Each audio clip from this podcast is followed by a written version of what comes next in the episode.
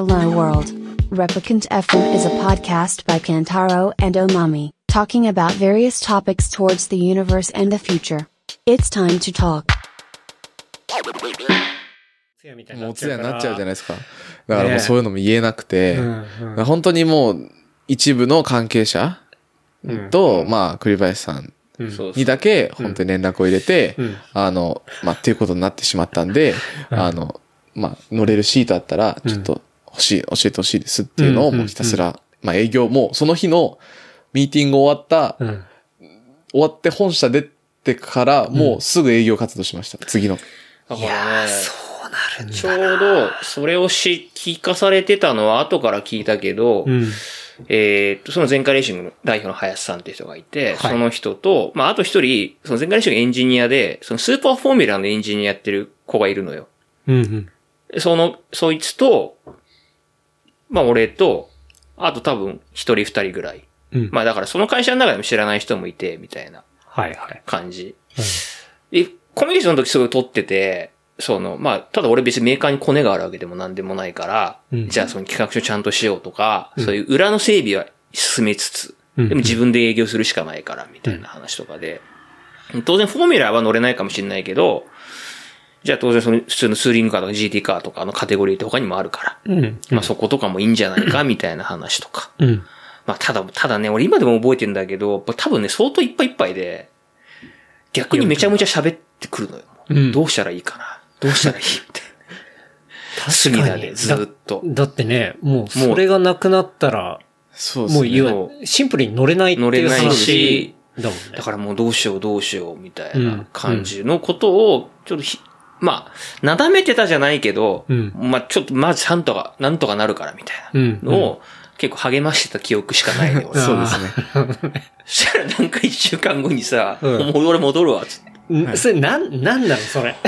俺もよくわかんなかった、あれは。まあ、なんか、まあ、まあ、ドライバーのラインナップのうん中で、うんまあ、結局、上、まあ、椅子取りゲームみたいなもんなんですよ。はい、はい、はい。レースって。うんやっぱ決められた台数しかなくて、うん。そこにはたくさんのドライバーがいて、はい。誰がどの椅子に乗る、座るかっていうのを、ただ椅子取りゲームをするっていう。うんうん。その中で僕は椅子取りゲームに負けてしまったっていうところの、うん。椅子が1個空いたっていう。うんで、そこに、まあ、すぐ飛び込んだっていう。感じですね。はい、はい、はまあでもあの時本当にほっとしたよね。ほっとしましたねう。ん。い。うん。ほっとな、みたいなした、したの覚えてるわ。本当に、あの、フォーミュラっていうのに、まだ挑戦したくて、うん。本当に諦めて GT だけっていうのであれば、まあ全然たくさん他の道はあったんですけど、はいはい。やっぱどうしてもフォーミュラっていうものに、やっぱなんかこううん。ロマンというのを感じていて、それをまだやりたいっていうのがあったんで、そうなるとすごく選択肢が狭まっちゃってて、うんまあ GT だけとかだったらもう本当いろんなオプションがあったんですけど。まあそのフォーミュラだけで狭まってたんで、そこで結構頭悩めます、悩みましたね。なるほど、はいなるほど。このね、若者がフォーミュラーに乗りたいのって、うん。結構固有の現象で、うん。まあ要は GT とか乗ってる人って年齢層高いんですよ。簡単にう言うと。割と俺らぐらいの年齢でも乗ってる人って結構バリバリいてで、それって割とこう、なんていうのかな、シンプルな話で、フォーミュラーってもう自分の腕の勝負なんだよね。うん。一人だし、一人しか乗れないし。はい。でも GT カーの場合って基本的にシートをシェアする形になるから、うん。うん。割とこの、なんて言うんだろう。遅くても言い訳ができる。うん。相手が、相手が遅かったから、パートナーが遅かった。はいはいはいまあ逆にそれはそれで大人としてのいろんなことがあるらしいんだけど、うん。でもやっぱ若い子たちって当然 F1 とかがね、フォーミュラカーだからっていうのはあるのかもしれないけど、うんまあみんな絶対そこをこう、行きたがるよね。うん。最初はう。ん。うん。ね。やっぱフォーミュラってすっごい体に負担があるんですよ。スピードも速いですし、うんコックピットもすごい狭いですし、はいはいまあ体むき出しではいやってるんで、もうすごい体に負担かかるんですよ。だからある程度年取っちゃうと乗れないんですよ。うん。確かに。やっぱそれ選手の平均年齢とかめちゃ若いというか。うん。やっぱ今しか乗れないし、うん乗ってて楽しいんですよ、フォーミュラって。うんだからなんか、ないわゆるまあなんか、自転車とかのうん乗るんで、それで例えるとなんかもう本当に超硬いうんカーボンのめっちゃカリカリのカリッカリのやつで、もう全開で漕ぎまくるみたいな。はいはいはいはい。それよりもなんかだんだんもう年取ってきたら、ある程度柔らかいのでいいよみたいな。で、もう長距離楽に乗りたいっていう、そういうのにね変わってくるじゃないですか。なるほどね。なるほどね。そういうような感じですうね。ん。本当にまだなんかその、バチバチのやつをやりたいなっていうのがあったんで。うん。いや、でも、ね、一週間前は、こう、もうどん底というか、はいもうまさに契約社員みたいな感じで、うわ、もう、派遣切りよ、派遣切り。派遣切りに会い。そうね、派遣社員だ。はい派遣社員だから、まあ派遣切りに会い、あったけど一週間後に再契約みたいな。そうですね。んそれ、再契約聞いた時もまた呼び出されたわけ？いや、電話でしたね。あ、えー電話なんだ、そこ。はい。まあ、ほ多分、電話じゃ気まずかったんじゃないですかあね。対面だとう。あ、ね。対面だと。あ、とかまあ、あの、対、対面？あ対面で首っていうのは逆にって言わなきゃ、ああ、確かにね。はい、うんっていうのはあったんじゃないですかね。うんうん。で、まあ、うん、ま、また来てくれって言われても、うんちょっとその時東京にいなかったんで、まあ助かったんですけど、うん、うん。でもあの、普段電話かかってこない、うんあの、上の方から電話がかかってきました。へえ、へえ。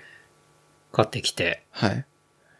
あの、戻ってきてみたいな。はい。あの、一度言っまたより戻そうっつって。まあ一度こうやって、なんか本当にあの、マジ、彼氏じゃないか、ねそうっすねやっぱりまだ好きなんだ、みたい そうな。そうそう、やっぱ本当あの時あの言っちゃってごめんみたいな、そういう感じですね。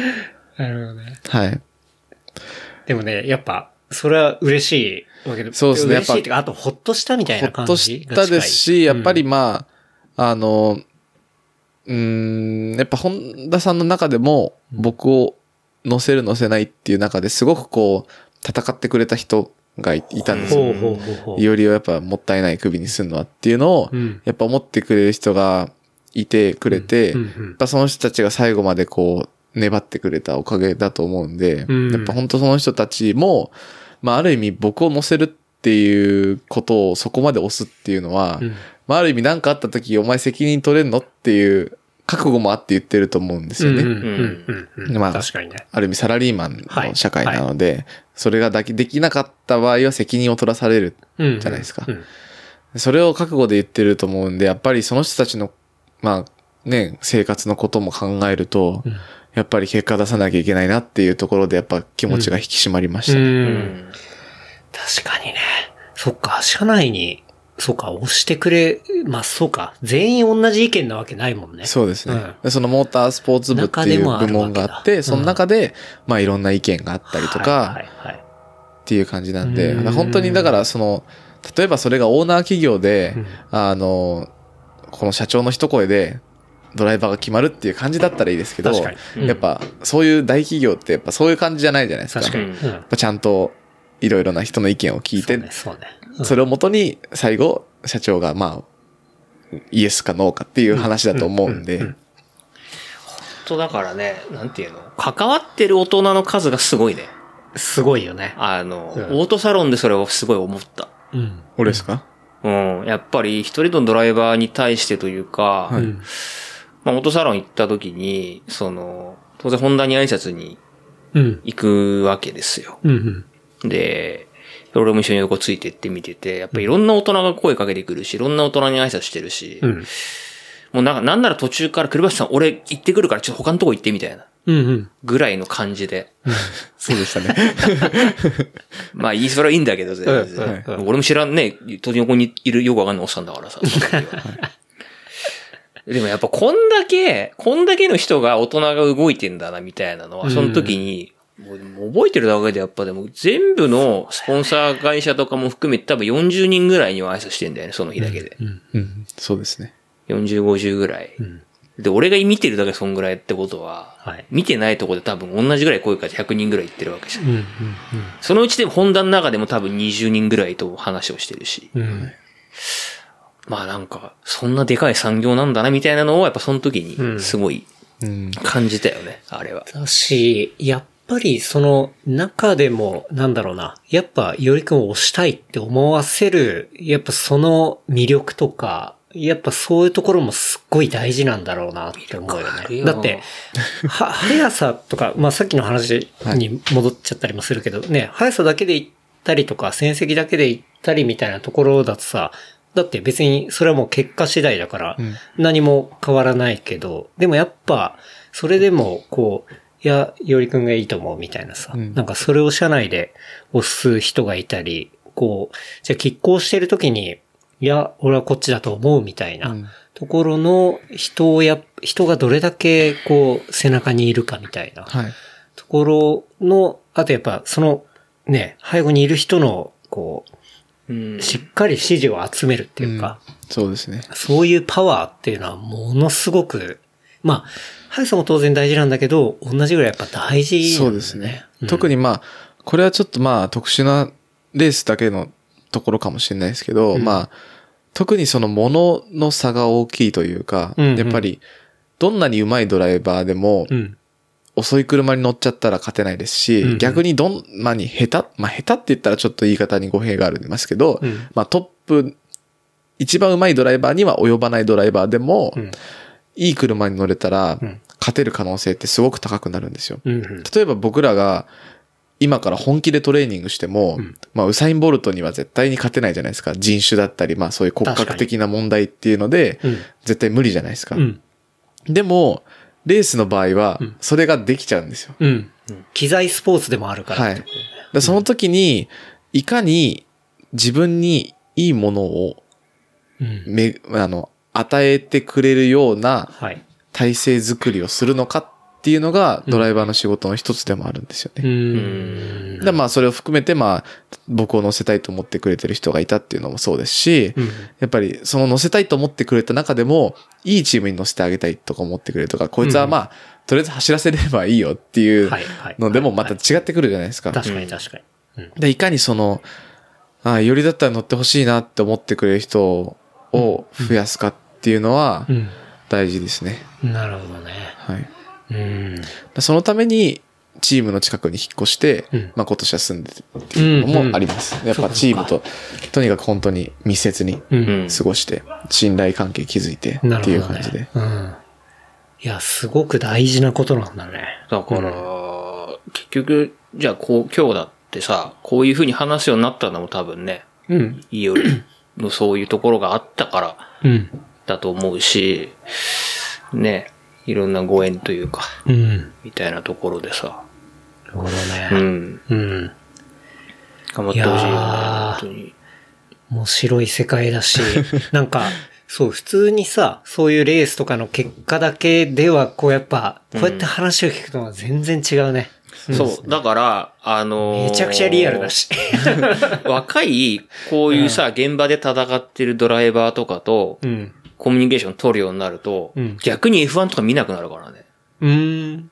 なるほど。んか別にそんなに面白くないなじゃないけど、うん。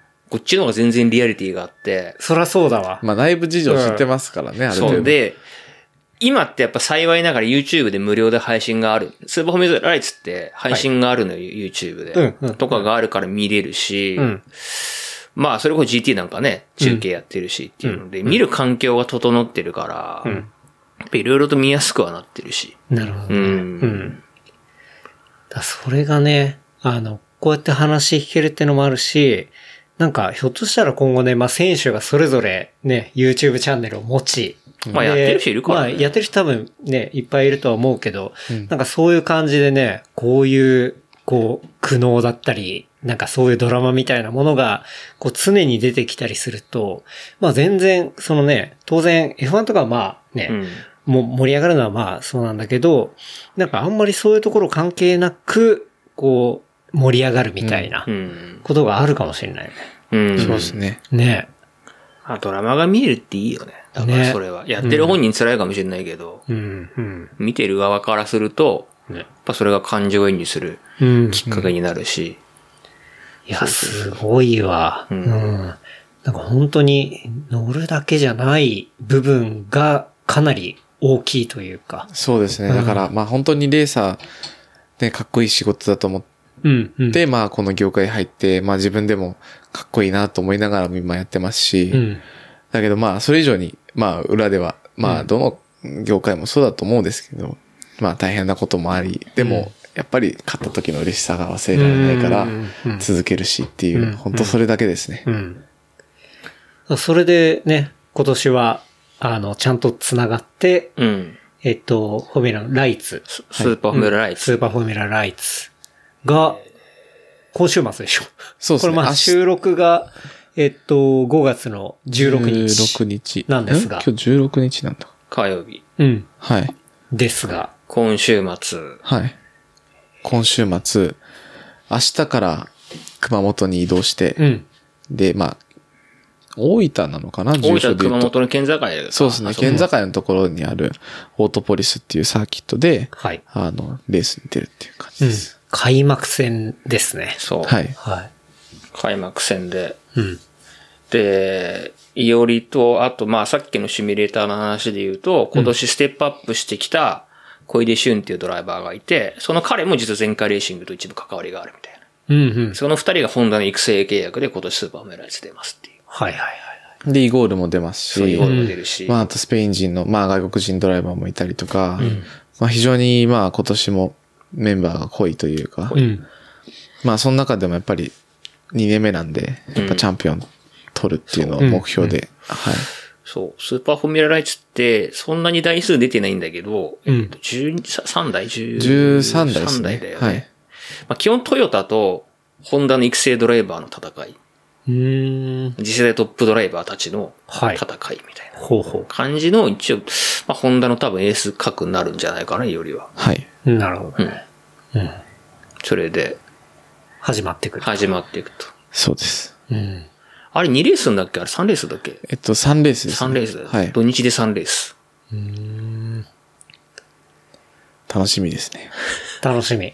はい。オートポリスは相性がいいからね。オートポリスは好きなコースですね。はい。うなんだうんうんあの、すごい、あの、ところにあるんですよ。場所は。もう山超奥。山奥だよね。もう山奥の僻地で、なんかもう、こんなとこにあんのコースって本当に思いながら、初めて行った時は、うん。いて、ああ、あったみたいな感じだったんですけど、うん、でも走ると、すっごい高低差があって、やっぱ山の中にあるんで、すごいその、起伏がすごいんですよ。はい。はい。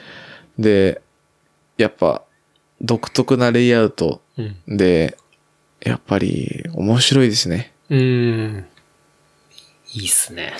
じゃあまあ、え、毎回オートポリスで開幕するっていうのが、いや、それが今年だけなんですよ。お今年が初めてオートポリスに開幕するんですよ。へえ。普段は富士とか、そう。大体ね、スーパーフォーミュラーと閉鎖が多かったんだけど、うん。まあ今年はなんかの都合でそれがあんまなくて、うん。まあメカニックさんの、まあまあ働き方改革みたいな感じで、あの、まあ休みを増やしましょうみたいな多分そういう流れの一環だと思うんですけど、うんうんそう。それで、まあ、オートポリスは今週で、で、1ヶ月後に仙台のスゴ。ほそっから行く、俺は。う。うんはい。。スゴからは。なるほどねう。ん。うん。行って、あの、グリッドで何してるかよくわかんないおじさんをやろうかな。結構、レース行く行くとね、いるんだよ。うんあの、チームウェアも着てないけど、うんなんかすげえドライバーと親しそうに喋って、消えていくって。何してるんだろう、おじさん。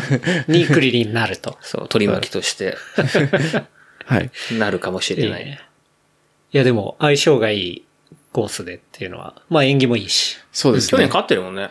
去年勝ちました。うんそのライツっていうのにデビューして、初優勝したサーキットがオートポリスだったんで、非常に、まあ、いいイメージではありますね。うん。いいっすね。うん。いおりくんのいろんな話をね、ちょっと聞いておりますが、トレーニングとか、はい、はい。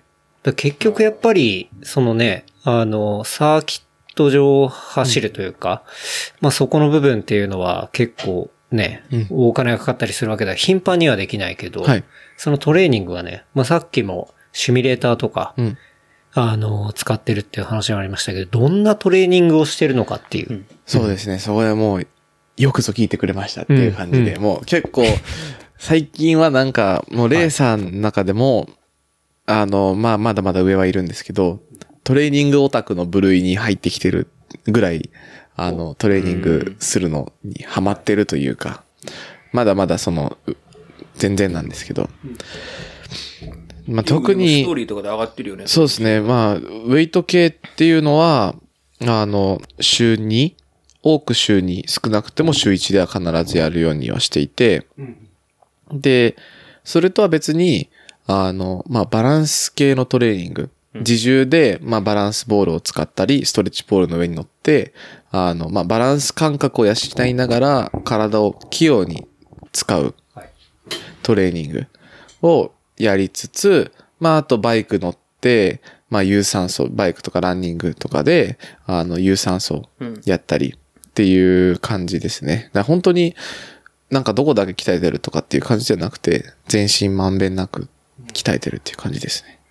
で、トレーナーさんも、うん。あの、メインについてくださってるトレーナーさんは、うん。もちろん、まあ、BMAX のチームのトレーナーさんでいるんですけど、うん。まあ、それ以外にも何人かそのトレーニングに詳しい方がいるので、まあ、その人たちからいろんな意見をもらいながら、やっぱり一人のトレーナーだけにこう、まあ、こだわるというか、よりかは、いろんなトレーニングの考え方があったりとかするので、うん。まあ、それを多方面に聞き入れながら、あの、自分に何が必要なのかとか、うん。今の自分に足りないのって何なんだろうとか、うん。もっと良くするためには、あ、こういうのも取り入れてみたらいいのかなとかっていうのを、はい。まあ、日頃研究して、うん。トレーニングに取り入れてるっていう感じですね。なるほどね。結構じゃあまあ多岐にわたるメニューをもう日々忙しくこなしてるみたいな。そうですね。まあ、忙しくってほど長時間のトレーニングではないんですけど、うんまあ、基本、まあ、毎日1時間うん。は必ずトレーニングするっていう感じですね。で、ランニングも必ず毎日はい。やっていて、雨の日も晴れの日もっていう感じなんですけど、そう、ランニングもやってるっていうのはなんか結構意外だったりはしたんだけど、でも、そうですねあれか、ハミルトンとかも来た時には、あの、皇居走ってたりしたからね。そうですね。うんうんまあ、やっぱ、あの、心拍数がすごく高くなるんですよ。うんレース中って。だいたい200とか近く。200? はい、行きます。マジ？はい。それ190や何とかは全然行きますね。まあ結局コーナリング中とか息止めてるからね。しかも。そっか。そうなんですよ。踏ん張ってるからさ、ずっと。これ多分結構まあ聞いてる人ランだったりバイクやる人も多いから、心拍200が、だから、分数的にはまあ、えっと、どれぐらい続くってことレース時間なんで、うんまあ、ずっとではないですけど、うんうんまあ、基本150以上はい。がはい。はい。まあ、レース時間ずっとあるっていう感じなんで、まあ40分とか、うんで、プロの長いレースだと2時間とか、はい。ずっと150以上の心拍でいるっていう感で、じ行くときはもう本当に200ぐらはいい、そうですね。行っちゃうと。で、バトルの時とかはずっと180近くにいて、っうんうんうんうん。ていう感じですね。おー、なるほど。なかなかですね。はい。うん。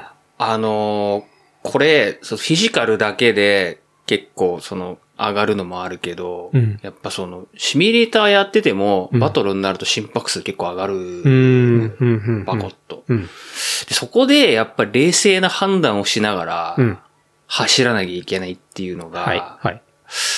まあとても大変なことだなっていうのシミュレーターやってるとすごいわかるよね。俺この状況でバトル無理なんだけどみたいな、はい。うんあるもんね、やっぱ。そうですね。うん。ないんですけど。うん。マジで。まあ、それはね、もう。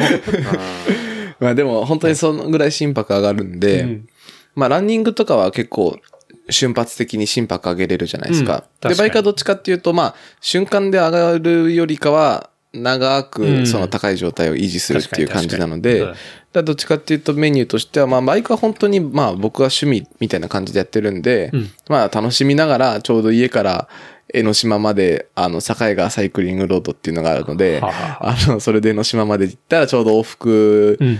まあ、70キロぐらいになるんですかね。うんあ、そんなもんか。はい。あそこからだと100はいかないですね。なるほど。そのぐらいなんで、うんまあちょっとなんか天気のいい日、まあ今日みたいな天気のいい日とかにうん、ちょっとよ行こうかなみたいな、そういう感じのノリで行くってういう。ん。で、ランに関しては、本当にトラック使って、400で1周1分の縛り、うんで10秒休憩っていうのを、うんまあ10セットぐらい連続でやって、へで、そうするとまあ大体心拍が、まあ最初低くてど徐々に上がっていくんですけど、うん。まあ最初160ぐらいに行って、でまあさ、後半はずっと190台うん。に行って、そこから190まで行って、150台までその10秒で落と落とす、みたいな。うんうんでその、ストレートの時間とかは、サーキット走ってても、まあストレートが休める時間なんですよ、唯一。はい。でいかにその時に心拍を落とせるかっていうのもトレーニングの一つになるので、そういうトレーニングの仕方になってくるんだ。で心拍をガッと上げて、うんまたスッと落として、ガッと上げて、スッと落としてっていうのを繰り返したりとか、まあ、インターバルトレーニング。そうですね、本当そういう感じですねは。ははは。ええそっか。逆になんか上げるっていうよりは、ちゃんとその短時間で落とすトレーニングみたいな。そうですね。そんな感じに近いっていうことかな。うんだからレース当日とかも、やっぱちゃんとアップして、一回心拍を、あの、160から170ぐらいまで、はいはい。パッと上げてから乗るようにはしてますね。へーそうじゃないと急に乗った時に一気に190まで上がっちゃうと、やっぱ体おかしくなっちゃうんに確かにで、。うんうんうん。でそれをちゃんとアップして、ある程度ウォームアップしてウォームアップして、ってやってますね。うんで、そのインターバルで、まあ、そっか、ストレートが休憩タイミングになるからそうですね。うん。そこでしっかり落とし、また、こう上げていくみたいな。はい。休憩って言ってもさ、結局オーバーテイクするポイントってさ、ストレートエンドだったりするからさ、うん。あんま休みないよね。そうですね。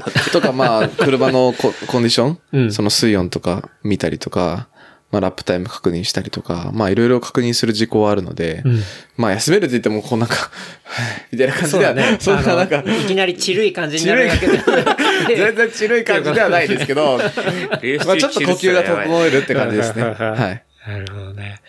いやー、すごいよな。だってこの間もね、そう、その隅田に僕も初めて行ったけど、あそこでシミュレーターで、はい。こう、いおりくんがやってるのとか、もう反応速度とかさ、すごいもう。そういうものが、もうあ、まあ、もう当たり前なんだけどさ、もうものすごくてびっくりしたよね。うん。俺はあれできないもんだって。そうですね。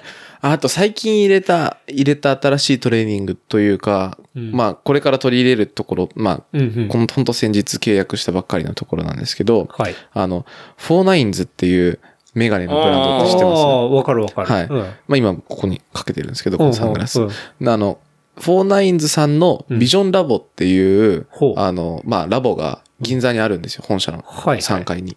で、そこはアスリートの目のトレーニングをする施設なんですよ。へえだその周辺視野だったりとか、あの、まあ、反射神経だったりとはいか、あの、そういうあれでしょ、よくアスリートがピカって光ったやつをパパってあの、タそうですッチしたりそうですそうですああ、見せてもらったやつか？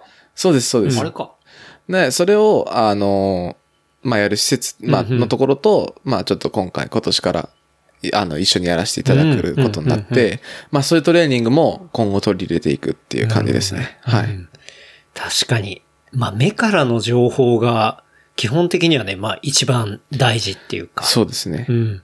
目でやっぱりまあ、情報入ってくるんで、うんまああとはハンドルとかのフィードバック。はいあと、はいまあ腰とかお尻で車の、まあリアの感触をつかむっていう感じなんですけど、うんうんまあやっぱ目が全てではありますね。うんまあシミュレーターやるときは逆に言うと、その腰とかお尻の情報、椅子が動かないんで、確かに。ないんでハンドルと目だけなんですけれども、うんやっぱ重要な要素ではありますね。うん。うん。なるほどね。そっか。じゃあまあ、確かに、目のところも、そういうラボとかで鍛えながら。そうですね。うんまあ、新しい試み。まあ、いろいろこの間初めてやらせていただいて、うんまだ伸びしろの部分もたくさん見つかったんえで、えこれいいなと思って、すごく楽しみですね。なるほどね。そうなんだ。なんか、その、目は分かったけど、そっか、お尻でリアの情報とか、そうですね。なんかそういうものを、血センサーって言われてる血センサーっていうの？はい。マジ？自転車とかでも、あ あの、ちょっと雨の日とかのダウンヒルとかで、クッと後ろ滑るときあるじゃないですか。その時って大体お尻でわかりませうんん後ろスッて出た時って。そういうような感覚ですね。なるほど。はい。うん。もう、全身でこう感じながらうん行くそうですね。本当人馬一体みたいな感じですね。うん、うん、うん。滑るか滑らないかの限界で走るのが一番早いからね。そうですね。うん。普段いいろんなね、まあフィジカルのトレーニングもありながら、やっぱりシミュレーターっていうのがすごい大事だとは思うんですけど、なんかそこ、立ち上げ、なんかさっきちらっと立ち上げも一緒にやってたみたいな話はしていたけど、はい。それはなんかどういうもの？もともとのきっかけは前回レーシングっていう会社ができる前から、うんそこの、まあ、あの社長の林さんっていう方なんですけれども、はい。とはまあ、ご縁があって、うん。その当時は林さんが趣味でシミュレーターを作っていて、趣味でシミュレーター。趣味でシミュレーターか。シミュレーターね。シミュレーター、シミュレーターになっちゃった。はい。で、や、作ってたんですけど、それを使って、まあ、それこそ2019年に初めて F4 で日本のレース出るっていう時に、はい。日本のサーキット全くわかんなかったんで、うん。あの、その林さんのシステムを使わせてトレーニングさせていただいてたっていうご縁だったんですよ。はい。で、20年に、まあ、ホンダに上がったっていうのを、まあ、報告したりとか、まあ、一応、ね、今はあの、まあ、金銭的な支援もいただいて、うんうんまあ、その分製品開発だったりとかに、まあ、いろいろ、まあ、バックしてるっていう感じなんですけれども、うんうん。当時はそのトレーニングとして使わせていただくっていう形のスポンサー契約はいをしていて、まあ、報告とかでホンダに上がれてよかったねっていう話をしてる時に、まあ、コロナで出れなくなって、で、その時にやっぱり、リアルレースの大会が全部なくなったんで、うん。プロの中で e スポーツを使ってエキシビエキシビジョンマッチをしようみたいな。時期があったんですよ。うんその開幕秋とかだったんで、その夏とかの間に。はい。で、そのとあるイベントに、あの、僕もお誘いいただいて、うんで、その時にシミュレーター持ってなかったんで、また林さんにちょっとシミュレーター貸してもらっていいですかって言って、うんうん。で、あの、乗って、まあ、林さんもその時オペレーションでいてくださって、うんで、一緒に出て、まあ、結果は散々だったんですけど、なんか、僕も林さんもめっちゃ悔しいなって気持ちになって、うんなんかその悔しいなっていう気持ちとか、勝って嬉しいなっていう気持ちにスポーツ性あるなっていううん、なるほど。はい。のを感じて、なんかこれちょっともうちょっと本気でやりませんかっていうのを、うんまあ僕が言言って、まあやりませんかっていうかやりたいですっていうので、はい。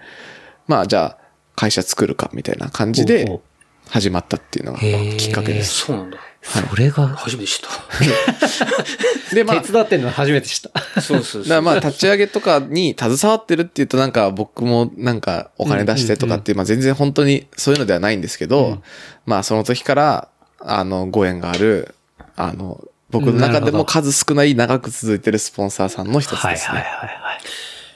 だから、前回レーシングはでも俺たちもちょっとしたご縁があるから、もう俺じゃなくてケンタロウ自体も。はい。大阪の、そうそう。あの、この間、その前回レーシングの隅田のガレージに、あの、行ったストーリーズを上げたら、大阪、俺は、あの、まあ、東京で働くと思っていきなり、まあ、クリリンと一緒の会社ん。で最初は働いてたんだけど、その会社で大阪配属になって、うん。で、大阪で働いてたんだけど、うんうん。まあ、そこで一緒の部にいたというか、はい。あの、一緒の仲間として仕事をしてた、あの、人が、はい。まあ、今、そういうデジタルマーケティングをやめて、あの、すあれは杉山さん？そう、杉山さん。そう、大阪にいる。そう杉山そう、杉山さんって人がいて、その人からいきなり DM が来て、はいはい。あれ、ケンタロウくん、こあの、そう、前回レーシング、あの、行ってるんだ、みたいな感じになってて、うんうんで、今、その杉山さんが大阪で、前回大阪の前回大大阪をやってますね阪をやってる人なんだよね。行ったことあります？前回大阪。ないない。あるわけないじゃん。だってめっ俺。ちゃそっか。めっちゃかっこいいっすよ。前回大あ阪。そうなんだ。俺まだ行ってないけど。へあれはえぐいっす。え。うーん。だその。俺だって杉山さんがそんなになってるとは知らなかった。そうな、なんでかっていうと、俺一緒に大阪では働いてた時は、俺も全然まあ、1、2年目とか3年目、4年目ぐらいとか、まあそういう時期を、まあ一緒に仕事をしてたんだけど、その杉山さんっていうのは、まあ当時の iRep ってまあ会社があって、はいで、それっていうのは、あの、検索エンジンというか、まあ、Google のリスティング広告、言ったら検索した後に出てくるようなテキストの広告はい。を、こうメインに扱うような、えっと、エージェンシーの中の人だったの。で、まあ俺らはまた別のとこから来てたりはするんだけど、そこでまあ一緒に仕事をしてて、で、まあ、同じ広告の仕事、まあテキストの広告の仕事をまあ、あの、杉山さんしてて。で、それが 年月を経って、まさか前回大阪の人になってると思わないじゃん。どう考えても。全く接点ないですもんそうね。。俺もそれを聞いてびっくりしそう、た。マジでびっくりした。確かにうん。んで、まあ当然ね、ねいおりくんのことも知ってるし、はいそう。で、え、マジっすかっつって、うんあちょっとじゃあまた今度大阪行った時遊びに行かしてもらいますね、みたいな話をして、そうそう、あれはビビった。俺、配信されたらまたびっくりだよね、多分。そうね、うんうんうん杉山さん、ね聞かれてますか？いや、もう、お久しぶりです。お久しぶりいや、です。杉山さんめっちゃいい人で、本当に。そうですよねうん。いや、本当、に。めっちゃ前回大阪、マジ楽しかったですよ。へバーと併設なんだっけそう、バーと併設で、もう、なんかちょうど、あの、月1でクラブイベントやってるんですよ。で、クラブイベントやってる時は、DJ 呼んでうん、あの、シミュレーター乗り放題え。っていう感じなんですよね。はいはい。でもそのクラブイベントもまあまあいい、なんか、センスのある曲がこう、シミュレーターショップに流れるわけですよ。へ普通シミュレーターショップにうん。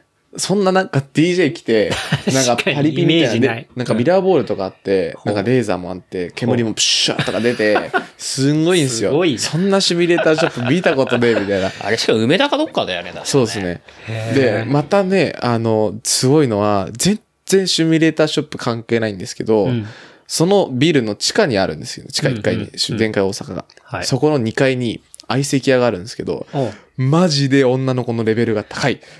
だから、これは、その相席屋に行って、クラブイベントの日に相席屋に行って、はい女の子を見つけて、うん地下に行くっていう流れ。なそこでドラテクを披露するっていうのが、これはもう大阪鉄板のルートだなと思いましたね、僕はも。新しいうマーケティングの形だね。はい。これはもう、前回大阪、さすがやなって思いましたね。なるほど。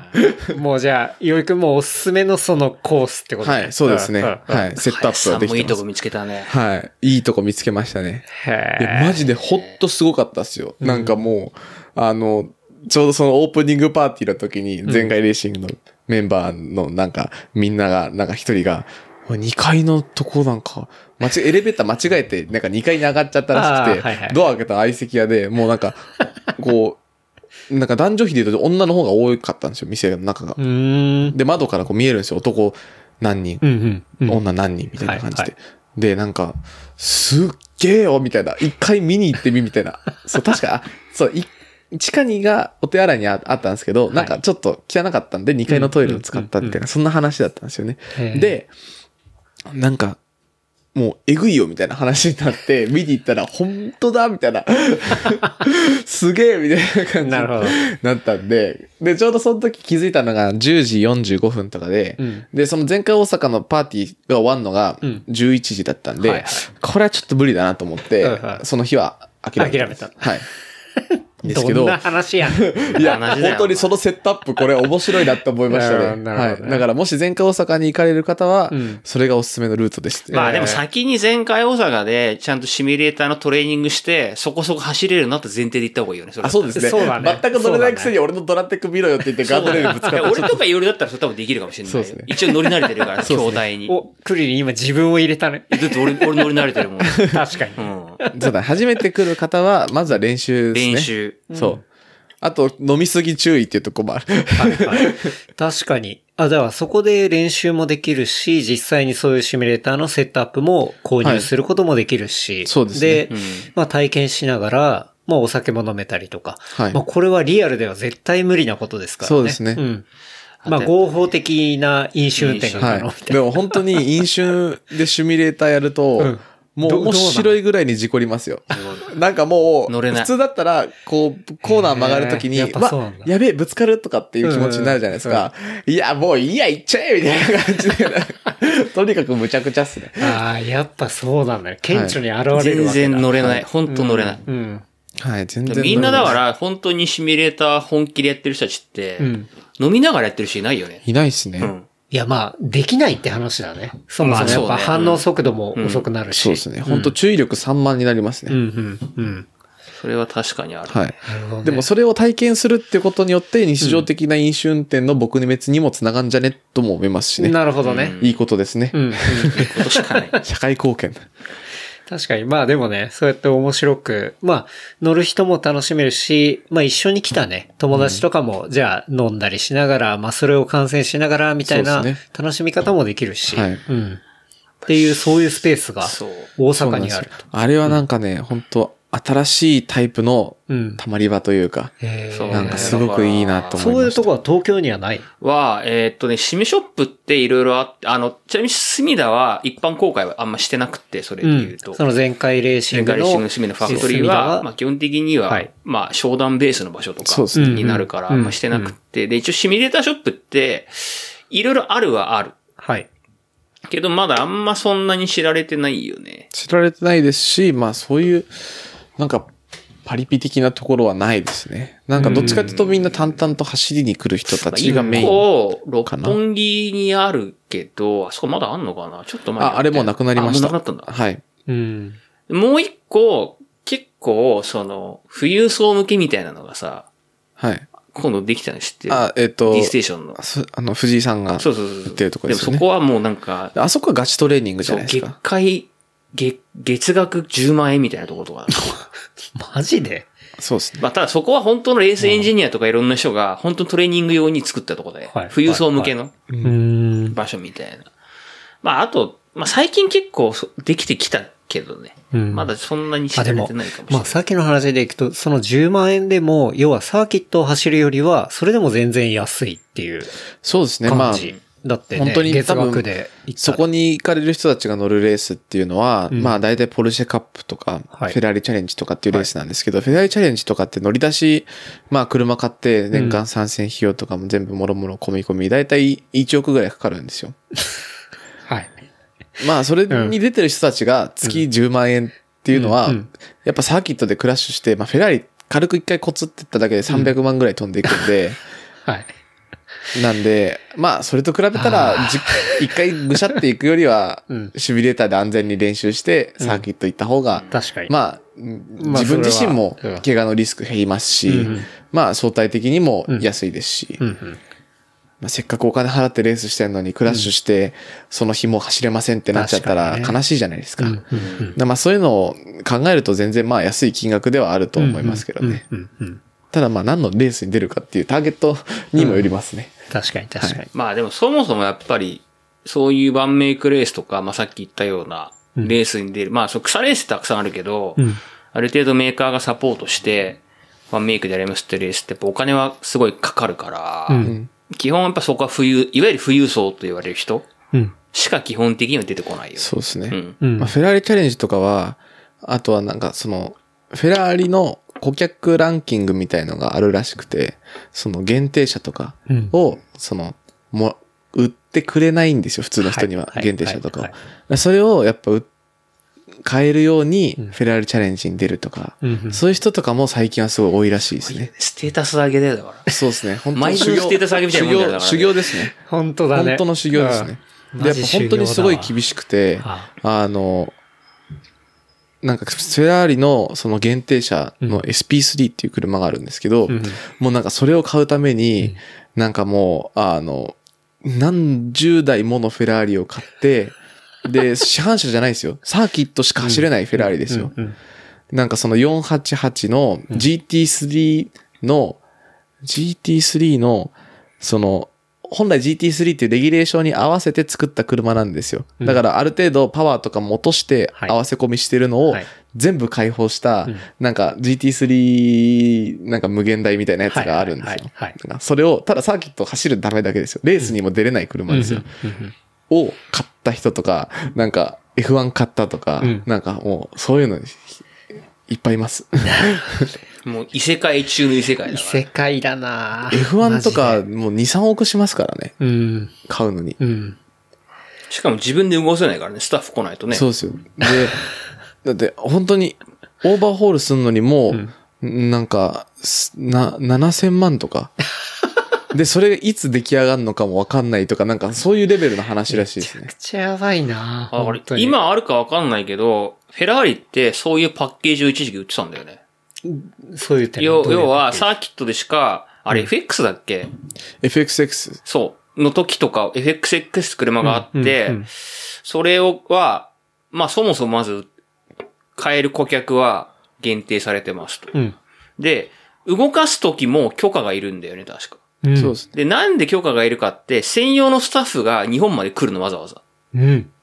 そのために。うんサーキットでしか走らせられないし。うん車は多分自分の手元にないのよ。基本イタリアに置いてますね。。で、全部持ってきて、セットアップされて、はい。いくらそれも払ってくださいね。うん。で、乗って一日。終わりみたいな。いやー、マジで、道楽すぎるわ。そうなんですよね。すそれがごいわ。商売として成立してるからね。確か。に。いやもうフェラーリ。だからですよね。うんそれができんのは。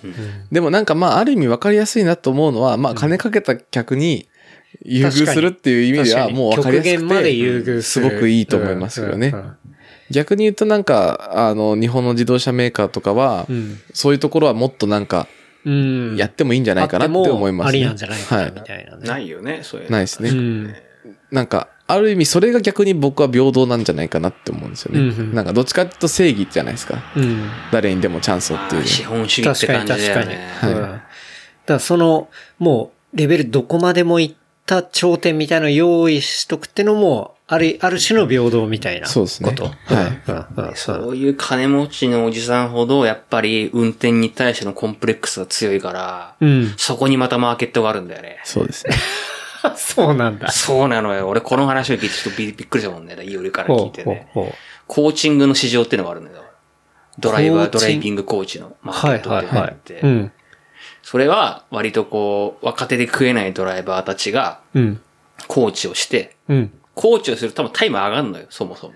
うんうん。そもそも多分、うん。そういうおじさんの金持ちドライバーって、はい。ジェントルマンドライバーってジャンルがあるんだよ、まずそもそもが。へえ。まず。でそういう人たちって基本的に若い頃商売を頑張って、うん。自分で財を成して、うん。で、やっと例えば、まあ俺は40歳ぐらいだとすると、うんぐらいで、こう、なんとなくお金に対しては自由になる。人たちがいますと。うんでそういう人たちが、まあ車が好きだったりすると、そっから初めてこう本格的な車のトレーニングを始めるんだよね。うんうん。レースしようってレースしたいとか憧れでうん。だけど、もうその年代から始めるとそもそも遅いのよ。うん。いわゆる動体視力もうんなけりゃ、基礎的な運転スキルも、もう当然その若い頃商売にお金を使、時間使ってるからさ。もうめちゃくちゃなわけですよ、それは。確かに、確かに。ってなった時に、やっぱ金に物を言わせてさ、うん。若いドライバーたちを囲い始めるのよ。ある種。コーチングをするわけ。うん。そのコーチングがやっぱ若いドライバーたちの結構いいバイトになってるっていうか。へえ。で、そこでスポンサー営業とかをうんうん結構してる子たちもいるし。ああ。まあでも、それは、なんだろう。持ちつ持たれつっていうか。そうそうそうそうすごくなんかすごいいい関係ではあるかな健全な健全な市場がそこにあるんだよ。だからうんうん。そうなんですよ。うんまあやっぱり本当に、でも、まあとはいえ、いいバイトとはいえ、やっぱり教える側も結構責任があって、確かに。やっぱ変なことを教えて、じゃあ、例えば、えっと、まあ、鈴鹿サーキットの、まあ、130あるっていう有名な、まあ、全開で行けるコーナーがはい。あるんですけど、最初全開で行けない方がいるとするじゃないですか。うんうん。でも全開で行けますよ、つって、うん普通に行けるんで行ってください、つって、うん行ってクラッシュしちゃったら、やばい。やっぱやばいじゃないですか。で、まあ、それこそ、やっぱそれなりに成功されてる経営者の方が多いんで、うんまあ、それで怪我して、ね、まあ、あの、入院とかってなってしまったら、やっぱ従業員にも迷惑かけることになりますし、やっぱそういう風には絶対にな、やってはいけないんで、うん。その時の教え方とかは、すごく慎重にうん。伝えますね。なるほどね。そっか、だから、そこに、いおりくんも、こう、教えたりとかっていう、そういう仕事もやったりもしてるっていうことだ。うん。なるほどね。でも教えるのも、やっぱ頭使うんで、すごい勉強になります。確かになんか、教えるのが一番のね、あの、はい学習になるみたいな、はいそういう話もあるし、すごく言語化、をするのがいいトレーニングだってことでしょ、だからすごくいい、あの、きっかけというか、機会ですね。うん。そうね。そんなドライバーが優勝したからね、よりの生徒がね。そうですね。僕がコーチングしてたドライバーさんが、うん。50歳の方なんですけど、はいはいはいこの間 FIF4 のレースのインディペンデントクラスっていうのがあって、それは40歳以上のレーサーが対象のクラスなんですけど、はいそれで優勝したっていう。へえ、それは嬉しい。はい。うん。開幕戦だったでしょ？第2戦かな？でも、開幕ラウンドうん。で、その初めて F4 っていうのに参戦して優勝するっていう。ああ、それはすごい。はいうんでもまあ、本当にドライバーさんが、まあ今までいろんな方を教えてったんですけど、うんすごくセンスある人だなと思います。その人もなんか若い時に、あの、バイクのレースをやっていて、うん。で、プロを目指してたんですけど、資金的な理由で夢を諦めたっていう方だったんですよ。なんで、やっぱり若い時にずーっとそのレースをやってたんで、15歳から多分20歳前半のぐらいの時にやってたんで、そういうスピードに対するセンスとか。すごくあるんで、んなんかまあ、僕が言おうとしてることを、すごくこう、キャッチ。キャッチするのうまいんですよね。うん。だから教えててもすごく楽しいですし、なんとか、あの、今 F4 のインディペンデントクラスではランキングトップなんですよ、そのシリーズランキングが。なので、まあ、本人は、あの、来年チャンピオンを目指すために今年は練習の年って言ってるんですけど、はいはい僕は密かにチャンピオン取らせたいなと思って、今もう必死に考えてるって感じですね。なるほどねはい。いや、面白い。いや、いろいろぐるぐる回ってるな。回ってるのよ。うん健全は健全なるそういう意味で言うと、うん若手へのチャンスがそこに結構転確かにがってるから。確かに。そうなんですよ。まあ実際そこで、チームオーナーとかが出たりするから、うん。じゃあうちで乗れよみたいな話になったりもしてるし。うんうん。そういうのは結構、まあまあ狭い業界なのかもしれないけどね。そういうとこで回ってるってことは。うん、いや、でも、関わってる人はものすごい多いし、うんそこの、こう、お金のダイナミックさみたいなところもあるし、でもなんかそれが、こう、若手とちょっと、あの、年を、うんこう、熱した方っていうところがうまくこうね、あの、そうだね関わってるなっていうのはすごく思うね。うん。すごいね。それがやっぱ F4 とか見てると面白いよね。前の方は本当に若手の、もう超、これから俺たちは成り上がるぜってドライバーたちがバチバチやってて。うん。後ろは後ろでおっさんたちがすげえ、意地の張り合いしてるっていうのが 結構面白いよ。うん、うん、うん。もう本当に子供心を忘れない人たちっていうか、うん。なんか人生楽しいっす、楽しそうですよね、あれは一番。見てるとね。は 結構本気で、本気で降りた後とか、怒ってるおっさんたちとか見てると、ここまで熱くなれるのはいいな。い。いや、すごいですよね。うんだって、ねえ、まあ、ある程度上の立場になっちゃうと、ん叱られることもないじゃないですか。確かに。うんでも、こっちには、なんでアクセル踏まないんですかとか、もっとブレーキ強く踏んでくださいとか、まあ、老眼見れ叱られる。叱られたりとか。子供ぐらいの年齢のね、下手したら。確かにね。そうだよで、ね。表彰台乗ったら、うんね、あの、シャンパンファイトとかして、みんなからパチパチパチってお祝いされたりとかっていうのが、なかなかやっぱ、うん。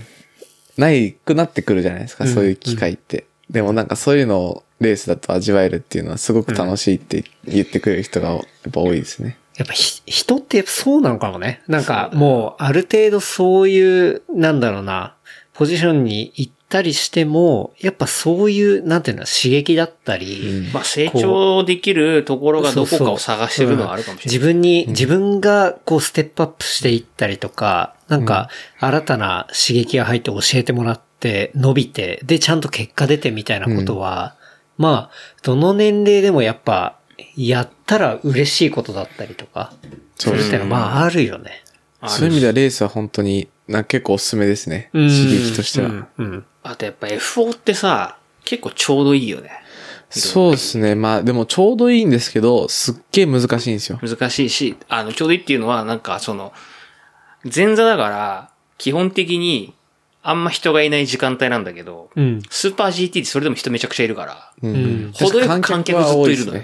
うん。だから、やっぱり注目は絶対されるんだよね。うん。うん。はいうんで、クラス別にしかも表彰台もあるから。はいはい。総合の表彰台とインディペンデントの表彰台があって、うんうん。うん。で朝で、朝の割と早い時間と、土曜はあれ、あれか。土曜は GT の予選前なんでめっちゃ人いるんですよ。そうそうそうう。んだから、そういうちょっとした承認欲求も、結構満たされやすいまあ気持ちいいですよねうん。うんレースクイーンも表彰台にいて。いるし、そうチームによっちゃね、いるもんね、F4 でもレース、そうですね。。まあ基本的には、大体は GT と一緒にやってるチームうん。のレースクイーンがつくとか、スポンサーさんのブランドのレースクイーンがつくっていう感じなんで、まあ例えばなんか、あの、ホンダさんとかだと、ホンダのチームの F4 のレースクイーンはいなかったんですけど、あの NGK っていうプラググ、エンジンのプラグのはいメーカーのキャンペーンがあるみたいな、NGK スパークプラグガールみたいなのがいうんてうんう、んその子が立ってくれるみたいな。で、その、なんか面白かったのが、その NGK スパークガールっていうのが、毎年一人しかいないんですよ。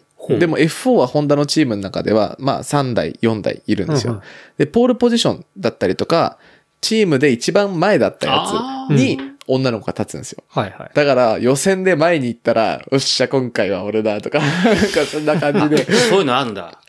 で、僕はその F4 で出た時は、結構予選僕前のことが多くて、うん。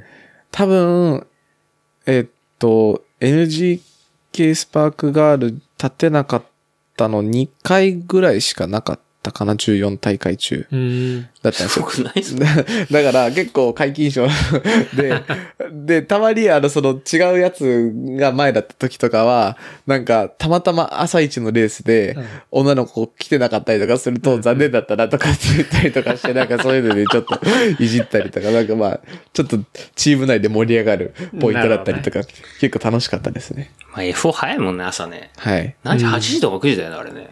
いや、だからそれで、ね、女の子メイクして衣装着替えてって言ったら何時に起きんだよって感じ。確かに。ね前乗りレベル。それはもうゆっくり寝てていいよって感じですよねうん本当うんねさ、移動さ、来てに移動時間もかかるからね。はい。いうん。や、本当下手したら4時起きとかありえますよね。うん。いや、面白い。なるほどね。そういう感じで。まあ、コーチング業もやりながらとやりながら。そうですね。いうところですけど、なんかね、まあ、じゃあ、例えば、こはいれを聞いてる方で、い、や、いおりくんのちょっとスポンサーになりたいな、みたいな。っていうところ。いやー、これは。ニヤニヤしちゃいますね。川山よすぎニヤニだよヤ。して川山よすぎニヤニヤしちゃいます。ね。これどういうスポンサー、どういうメニューがあるの？なんか、そういうのをだってさ、なんか、ね、当然金額によってうんうん、いろ、例えば、なんか、普通の一般的な人が思うんだったら、あのね、こう、車というかレーシングカーに、こう名前が出るとかさ、はいはいうん。なんかそういうのがあったりすると思うんだけそういうのど、はどういう種類のものがあったりする？そうですね。まあ結構いろいろあるんですけど、うんまあ、まあ大きく分けて3パターンうん。あるっていうイメージなんですけど、うん。まあまず一つはヘルメットに貼るっていうはい、パターン。はい、はい。まあそれはだいたい、まあい一応50万から貼るって。まあ基本的にはそういうのは年間？ですね。はい、はい。まあだから全部で18大会なんで、うんまあ割ると、まあ、いいくつかわかんないけど、まあそんなに高い金額ではないかなっていうふうには思うんですけどうんうん、まあそのぐらいの感じ、3万いかないぐらいか。って感じですね。で、えーっと、まあヘルメットの中でも貼る場所によって値段が違っていて、うんまあやっぱりおでことか、うん特に写真に写りやすいところは、まあもう少し金額が上がったりとか、逆に写らないところとかだったら、まあもうちょっと値段下がったりとか、まあそういうのはいろいろ場所によっても変わるんですけど、基本まあ50万ぐらいっていうイメージ。ですね。で、まあレーシングスーツも50万っうん。て感じですね。で、両方、ワッペン的にそうですね入るやつ。うん。で、レーシどっちもそれぞれメリットがあって、ヘルメットに貼るときは、乗車してるときってヘルメット被るんですよ。はい。で、レーシングスーツって車の中に入っちゃってるんで、見えないんですよ。ああ、そっかだから運転してるときによく映るのはヘルメットのロゴなんですよ。うん。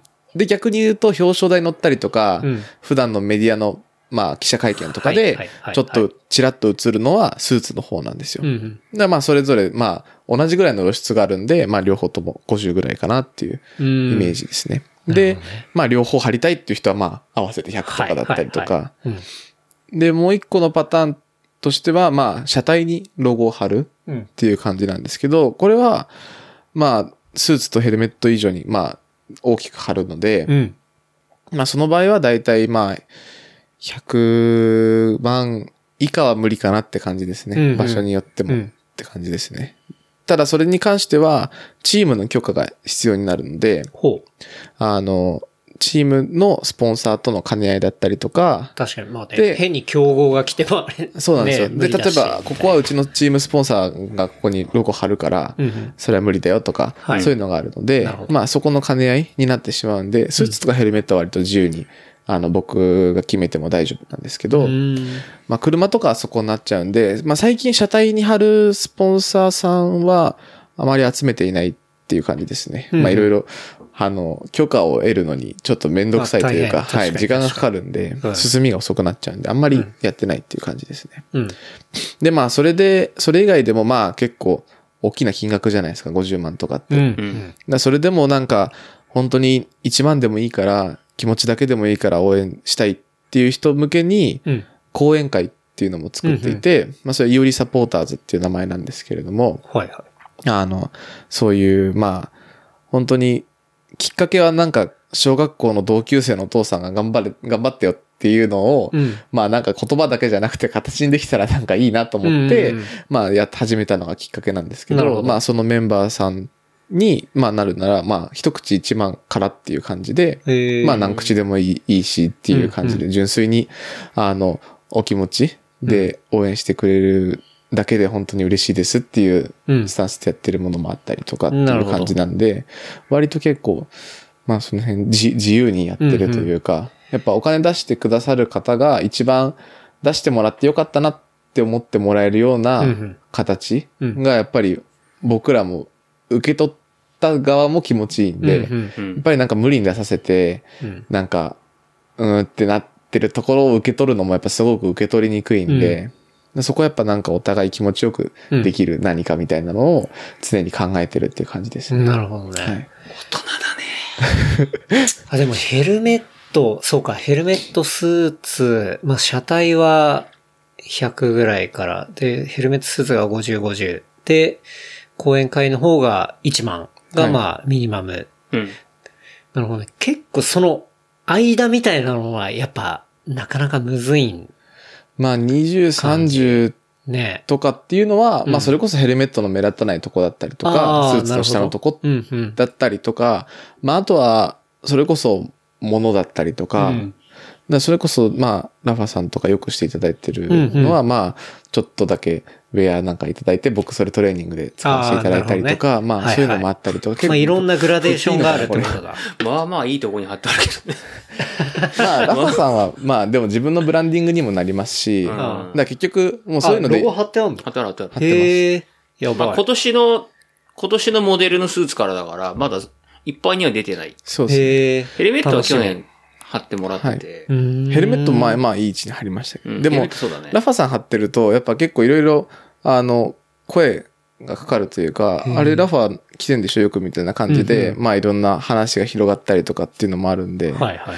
まあ割となんか、そんなに、ツールにも、まあ、なってるかもしれない。そうですねだから本当にその金額だけでぴったりとかっていう話じゃなくて、まあ、いろいろ、あの、うん。足したり引いたりとかは、まあいろんな、こう、契約があってはい。ってこと。だ。そうだね。その時のまあ一番、まあこっちも受け取る側として、そのバリューで、まあ基本50万ってイメージですけど、うんうん。その50万っていうのが現金じゃなくてもいいんで、うんうん。自分の中でそこにバリューを感じるものだったら、うんうん。全然それ以下でもいいですしっていう感じ。で、なるほどなるほど。まずはなんかその、まあ紹介でも何でもいただいて、はい。まあ、会話していく中でお互い何ができんのかみたいなところで着地点を、まあ、すり合わせていくっていうようなパターンがすごく多いですね。なるほどね。はいうんまあそれは両者に、あの、しっかり、なんだろうな。あ、じゃあ、それだったら、この金額でも組むメリットがすごいあるよね、みたいな話とかもいろいろ話しながら、こう、決めていったりするみそうですねたいな感じだ。はい。うん。らなんかまあ、でも本当に、うん。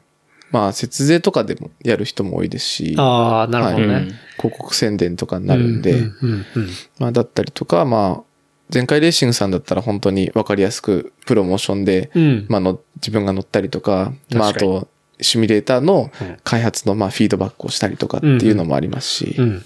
まあ実際それでね、前回の場合は精度が上がってるからね。はい。うん。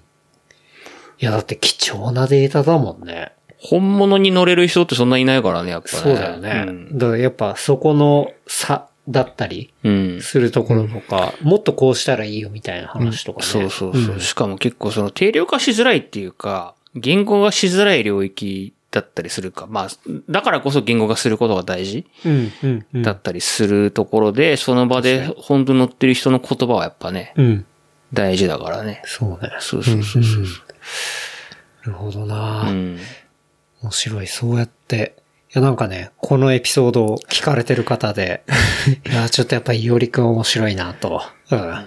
なんかねスポンサードしたいな、みたいなところであれば、まあ今言ったね、グラデーションがある、こうメニューもあったりするんで、ぜひね。ぜひお願いします。コンタクトは基本的に、まあ、あれか、オフィシャルサイトがあるもんね。オフィシャルサイトだったり、まあ、インスタの DM だったりとか、うんまあ、本当軽いところから、うん。まあ、木村いおりって調べて、うん。まあ、出てくる連絡先に、どれか投げてもらえれば、多分、基本、しっかり調る。べると、あの、オフィシャルサイトも出てくるし、ウィキペディアのね、ページもあ、出てそうできますすし。ね。ウィキペィディアあります。まあ一番見てんのはでも多分インスタだと思うよ。そうですね。インスタ系が、まあ、文献でっこだからさとしては多いですね。まあ、インスタ、そうだよね。はいあの、すごい、いおりくんのインスタ、かっこいいね。写真がいっぱい上がってますんで。インスタ映えよく冗談、冗談で言ってんだけど、うん結構インスタをね、は映えさせるためにお金を使う人がたくさんいるじゃん。おー、はいはいはい。一番金かかってるからね。そうですね。一番金かかってる。めっちゃ金かかってます確ね。国内で金かけた場合だから。そういうことか。うんあの、あれでしょ？要は、ホテルのプール女子みたいなののプールに、じゃあ、その日、5、6千円払う？もうその日じゃないよ。日じゃない。日じゃない。桁4個ぐらい違うからね。比じゃないよ。確かにあれはうちの夜舐めんな話だから、本当に。確かにあのインスタは金かかってますそうね。考えたらそうだわ。そうだよ。もう世界のホンダが後ろついてね。このエピソード聞いたらそらそうだってなるそうだよ。みんな納得だよ。ただ、地平道吐きまくった上でのその、あれだからそうですね。5歳からの積み上げだし。人生かけて倍させてるみたいなもんだからね。そうですね。人生映えてるって感じですね。いやでもそこはさ、やっぱたゆまぬ努力があってさ、もう5歳からっていうところもあるし、いやもうやっぱ人間力みたいなところもあるしさ、で、そこそうだねに当然実力もあったりだとか、うんっていうところが、こうもう積み重なっての、こう、うん映えなんで。うん。そうですね。はい。はい。こ。こら辺の薄っぺらいバイト一緒にすんじゃない そんなことは言ってない。いいや、でもインスタとか、あ、まあ SNS とか今の時代はまあ半分あれも名刺みたいなもんじゃないですか。うんだからまあそういうのはちゃんと整えることは最低限大事かなとは。俺もさ、別にインスタじゃないけど、いや、ツイッターとかで、結構、たまに一緒にシミュレーター乗ったりとかしてる時とかさ、うん。いおりから写真撮ってって言われるんだけど、うん。うん。結構ダメ出しを食らうもんね。この角度良くないな、みたいな。こっちから撮ってる。いや、それね、それ俺すげえわかる。なんか、やっぱちゃんと、こう、いっぱいみんなにいいねって思われる写真の構図とか、そういうのめっちゃ大事だから。俺結構いろんなアングル撮ってんだよ、その時とか。シミュレーターのやつとか。はでもなんか見てさ、パッとどうみたいな。み見せるじゃん。やっぱ本人クオリティコントロールがク。オリティコントロールは結構あるね。でも、僕結構気にしてるんですけど、うんあの、やっぱ他人から見るとうんあんま変わんねえよって言う言われることあるじゃないですか。うんうんで、自分が同じレーサーの友達の写真撮ってて、うんまあ同じようなこと言われるんですよ。うん。だって俺も一緒だろうとかって思うんですけど、あ、こういうことなのかなって自分でも最近思うようになりましたね。だって俺学びが多いよ。だから撮ってると、こういうことなのかな、みたいな。ああ、いいね。いや、じゃあもう、あの、ちょっと気になったらね、ぜひはい DM でぜひお願いします。まあでもまず新しいところにちゃんとリーチできてるっていうのがいいことなんじゃない？こそうですねこの取り組みに関して言うと。うん。はい。うん。まあ、本当なんか、支援するしないっていうよりかは、まずはもう、レース見てほしいですね。うんうん。なんか、それで一人でもレース楽しいなって思ってくれる人がうん増えれば、まあ僕も嬉しいですし、うん。うん。だ結局、まあ今のスポンサーさんとかも、お金出してくれるスポンサーに感謝っていうよりかは、うん。その商品を買ってくれるお客さんに感謝なんで、うんだからファン大事にしようと思ってるんですよ。うん。だからもう本当に一人でもレース好きな人が増えてくれれば、それがまあ、直接的に僕にじゃあね、スポンサーだったり講演会入って応援してくれるってことじゃなかったとしても、うんそれがなんかこう、巡り巡ってじゃないですけど、そういうのがあるんで、まずはレース見て、なんかレース面白いなって思ってくれる人がこれを通して一人でも増えてくれたら、めっちゃいいなって思いますね。いや、いいっすうね。ん。うん。ストーリーがちゃんとここに描かれてるからね。うん。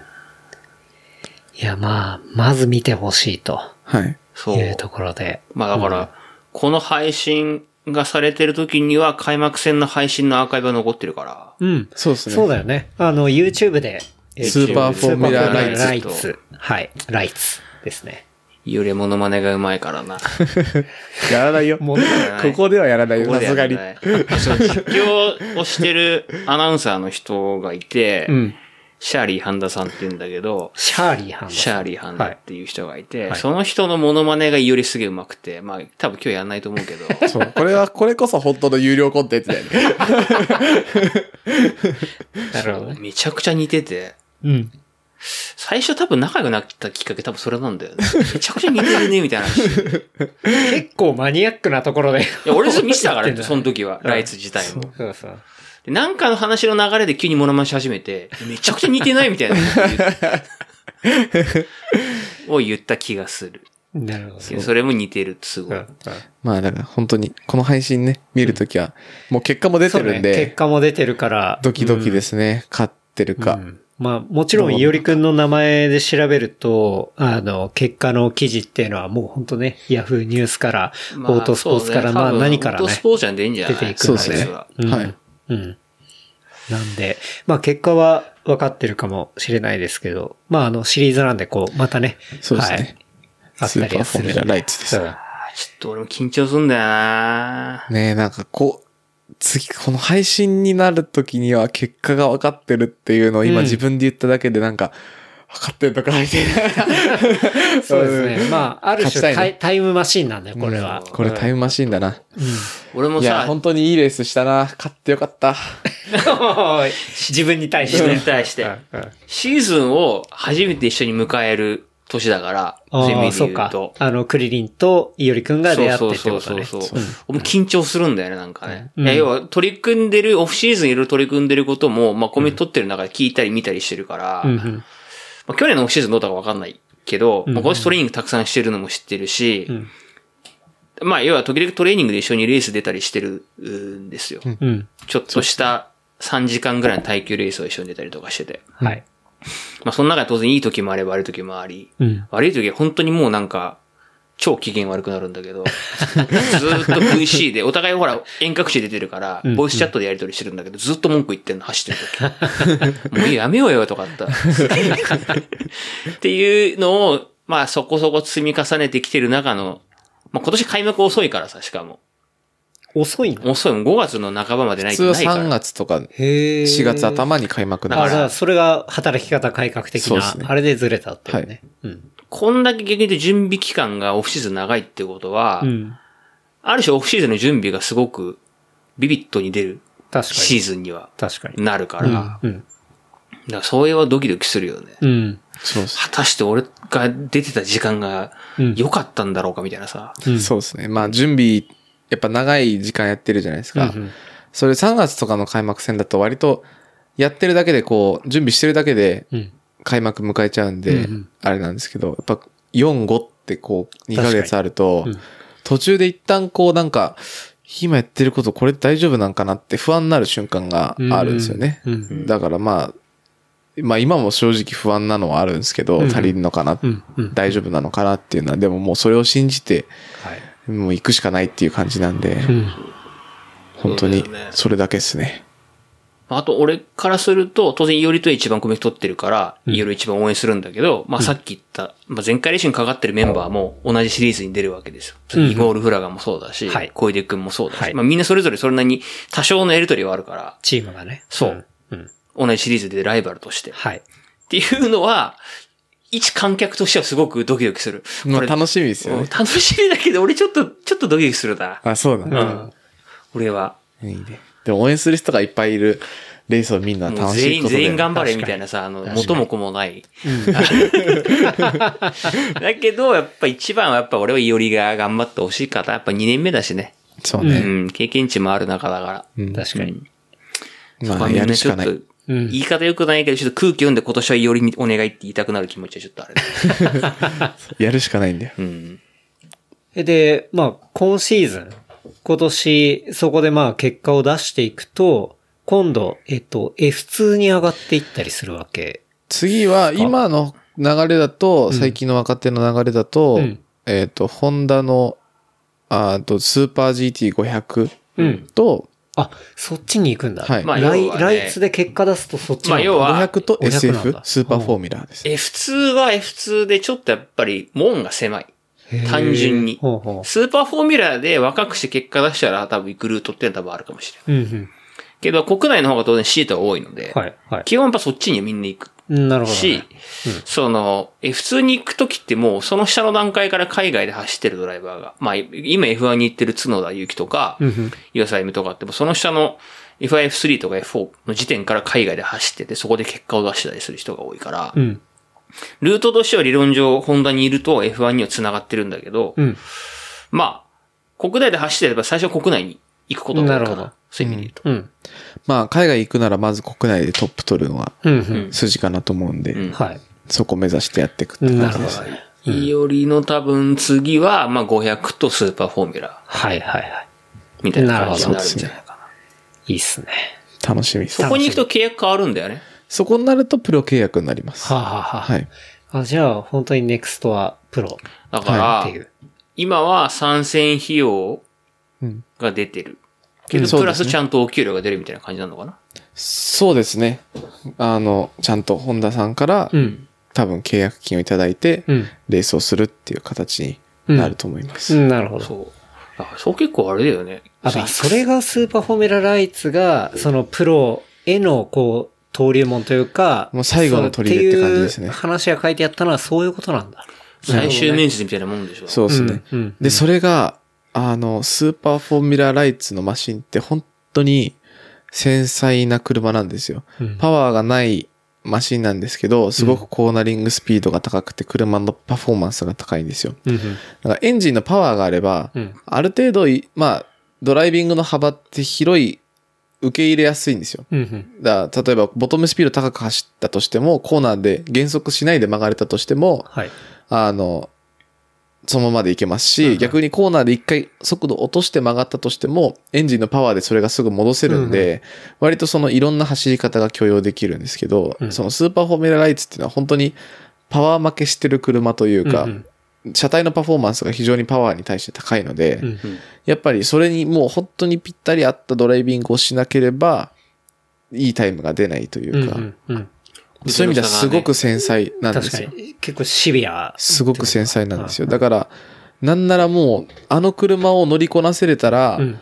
あの、その、どのカテゴリーも乗れる。本当一昔前は、スーパーフォーミュラライツの車、まあ F3、昔は F3 って呼んでたんですけど、F3 で結果残せば、もう F1 には行けるっていうようなカテゴリーだったんで、だかなるほど。うんうん。らそれだけやっぱりシビアな車で、はいはいはいあの、いろいろセットアップの項目も多いですし、うん。まあ本当に細かいところをずっと重箱の隅をつついて、うん。あとちょっとだけ速くなれるところないのかなっていうのを突き詰めるカテゴリーっていう感じです。なるほど。し今結構もうその車体が煮詰まってきてて、昔のその導入初年度とかってやっぱ差が出出やすいけど、うん。もう何年も使ってる車うん。だから、うん。ある程度のみんなレベルとしては高いところにいる。はいから、本当のちょっとの差がうん。決定的な差になるみたいな。なるほどね。うん。だからそうです、ね。ハードルがより上がってる。はいチャンピオンを取るというか。うん。だってせ、去年の、あの、スーパーフォーミュラライツの最終戦が岡山だったんですけど、はい。で、まあ僕とその、太田選手、今、本団の育成の太田選手と、まあ、ポールポジション争いをしてて、うん。まあ僕2番手だったんですよ。うん。1個目の予選は。で、2個目で、まあ、ポール取ったんで、まあ、一勝一敗って感じなんですけど、んその時とかは、トップと僕の差1000分の1秒ですから。マジ。で、1000分の1秒って、速度で例えるとどんぐらいの差かっていうと、6センチなんですよ。うわ。あと6センチ早くゴールラインまたえれたら、んポールポジションだったっていう差を争ってるんですよ。だって一周4キロ、5キロあるコースを走って6センチしか差ないんですよ。の6センチ差だ。はい。いやー、すごいわ。ものすごい、逆にもう緻密な。はい。本当にあとちょっとだけアクセル早く踏んでれば、うんうんその6センチって埋められるんですよ。うんだからもう本当にもうやりきってもやりきれないっていうかもうん。うんう、そう限界超えろってしかない。か神の領域みたいな。そうですね。ってぐらいすごい、あの、繊細なカテゴリーなんですよ。っていうね、話を聞くと、またね、その開幕戦だったりとか、まあ開幕してその後のシリーズっていうのが非常に面白いうんはいものが始まるとそいうことですね。うん。う。激しい一年が始まりますよ。はい。いやー、楽しみですね。楽しみだよ。うん。楽しみ。俺は緊張してるけど。うん。まあ、不安もあるけど、まあ、もう、やるしかないって感うじ。ーん。覚悟は決まった。優勝おめでとうって言っとくわ。そう。ありがとう。もちろんアーカイブも残るし、ライブでも、ライブでも YouTube ライブでもあるあるってことなんでね。土日だね。はいレース1、2、3。うん、うん。土日。なんでね。日曜にレースだっけ？そう。レース1が土曜日の午後。レース2が日曜日の朝まあ、朝って言っても9時とかかな。はい。で、レース3が、えっ、と、3、2時とかうん。うん。ぐらいですね。うん。ぜひちょっとね、うん。見たいなと思いますけど。ぜひ応援してください。まあね、大ポリはいけないけど、スゴは、スゴかうん、ら、うん。2ぜひぜひ戦から。そう、ラウンド2、だ、うん。ラウンド2からかな、だから。お二人とも一緒にすぐは来てください。俺は行くよねそれ、第2戦はいつ？6月17、18だね。ほう。6月は俺割と空いてるからな。そう。に過ご。うん。うん、6月17日よく覚えてるね。すごいね。俺この間、この間遠藤さんとさ、メンドさん別にシミュレーター仲間と行こうかって言ったらしたから。ああ、そうかそうか。そうそうそうそう。う後泊する？仙台で。あと泊？まあ、できたらいいな。仙台なんだ。仙台です。車で、だから車だと4時間ぐらいかな。ああ、いいじゃん、いいじゃん。ちょっとロングドライブって感じで。うんうんまあまあ楽しいですよ。東北道も道いいですしね。うん結構。そうだね。うん。なるほど。いちょうどいい、いいドライブになるからな。そうですね4時間ぐらいだと。やー、楽しみですね。楽しみです、めっちゃ。うん、うん。というわけでね。あっという間に収録時間3時間超えっていうね。ころですけど。すごいですね。はいいいね。い。いやー、めちゃめちゃ面白かった。てか、本当に。え栗林さんこれ4時間喋ったのやばくない？俺の場合はこの後おすすめコンテンツっていうここの名物コーナーで1時間ぐらい喋ってよ。なるほど。ああ、そう、プラマイゼロよだから。なるほど俺は。ああ裏前ゼロ。今日は特にもうおすすめコンテンツスーパーフォーミュラライツでいいう、そう。そううん。おすすめコンテンツは、いおりくんです。あありがとうございます。そう。もはやね、コンテンツってカ言うなテゴリーじゃなくてって話だけどそう人間だったみたいな。そう。いおりくんをね、ちょっと追っていきたいなと。ありがとうございます。また出たいですね。いや、ぜひ。シーズン終わったらでいいんじゃない、んそうですねチャンピオン取って、500と SF 上がった記念で出たいんじゃない？おーいいね。凱旋収録みたいな。うん。なんか熱、いねう。ん。このおしゃれな家に合うかっこいい車の写真とサインをなんかこうプレゼントしたいなっておーいいですね。僕もいろいろ飾るのが、そう、すごい大好きなんで。うん。ね、なんかこの辺に一個加えられたらいいな。うん嬉しいなと思います。ぜひ。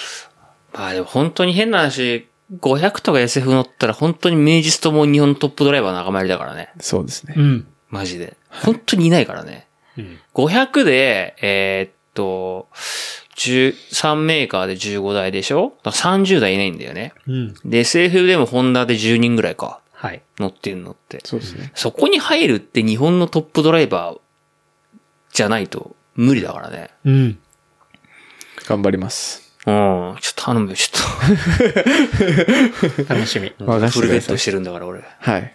や、でも実際ね、本当に、あの、まあ、この番組やっていて、で、東京オリンピックの前の年に、早川大輔さんっていう、はいあの、スケートボードの、えっと、日本代表のコーチに、まあ、なったんだけど、はい。そう、その人と1年前に話して、えっ、と、堀米優斗、はい優斗は絶対金取るっていう話をしたのが、その東京オリンピックやる1年前に収録したのね。うんうん。で、実際に撮っ撮てり、ましたもんね。で、その後にも収録したの。で、それマジですごいエピソードになってて、はいそう。だからね、今日これで撮って、で、いおりくんが、こう将来的に何になってみたいな感じのエピソードを撮りたいね。うん。この放送っていうか、このチャンネルを、その流れにしたいですね。そうそうもう予言若手みたいな子が来て、うん夢を語って、うんそれを実現するっていう、ここで語ると夢が実現するよっていう、この流れを続けたいですね。うんやってほしいよ、俺本当に。ぜひ。絶対やるぞ。